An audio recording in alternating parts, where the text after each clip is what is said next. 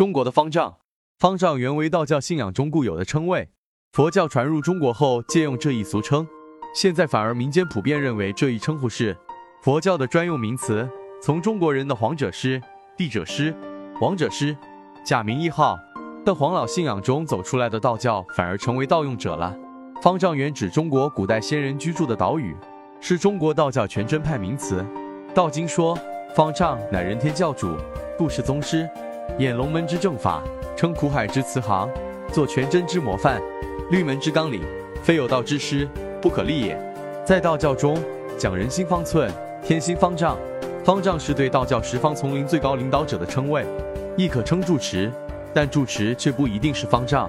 严格的来讲，道教之方丈与佛教之方丈截然不同，原因有二：一者，佛教的方丈是名副其实的当家，佛教也有监院，而佛教的监院是二当家；道教的方丈不是十方丛林的当家，道教十方丛林的当家是监院，而方丈是一位能讲经说法、教化人天的精神领袖。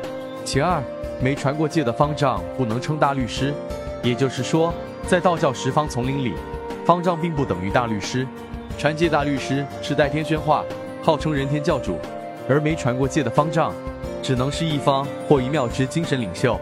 这一点与佛教又不一样，佛教没有此称谓，也没有此思想，所以道教对于传戒要求十分之高，这也是道教传戒比佛教少之又少的原因。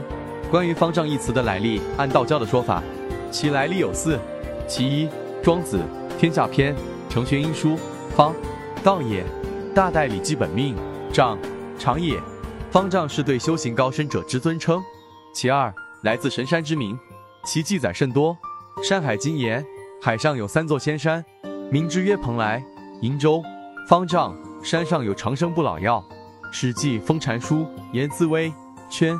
燕昭使人入海求蓬莱、方丈、瀛洲三神山者，其船在渤海中，去人不远，患且至，则船风引而去。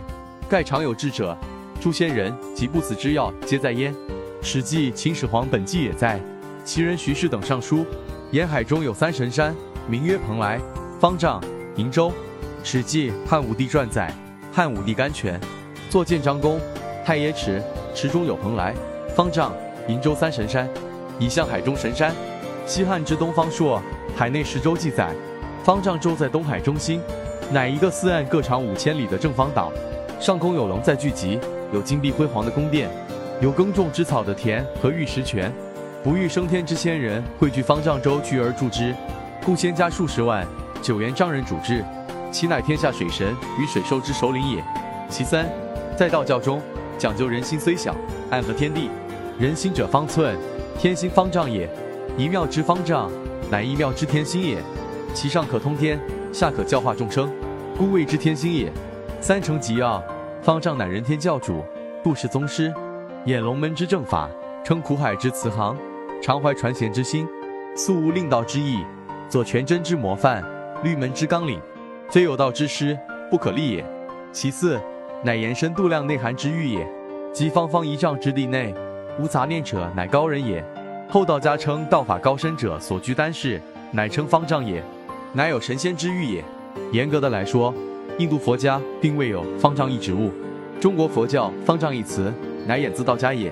唐代淮海公元七二零八幺四年建立住持制度后，佛教方用方丈代表住于方丈之和尚，乃寺院之最高领导者也。这种说法显然晚于中国之道教。汉武帝内传早有。方丈之父为李命之事，沧浪海岛养九老之堂，道教方丈乃华夏文化之延续也。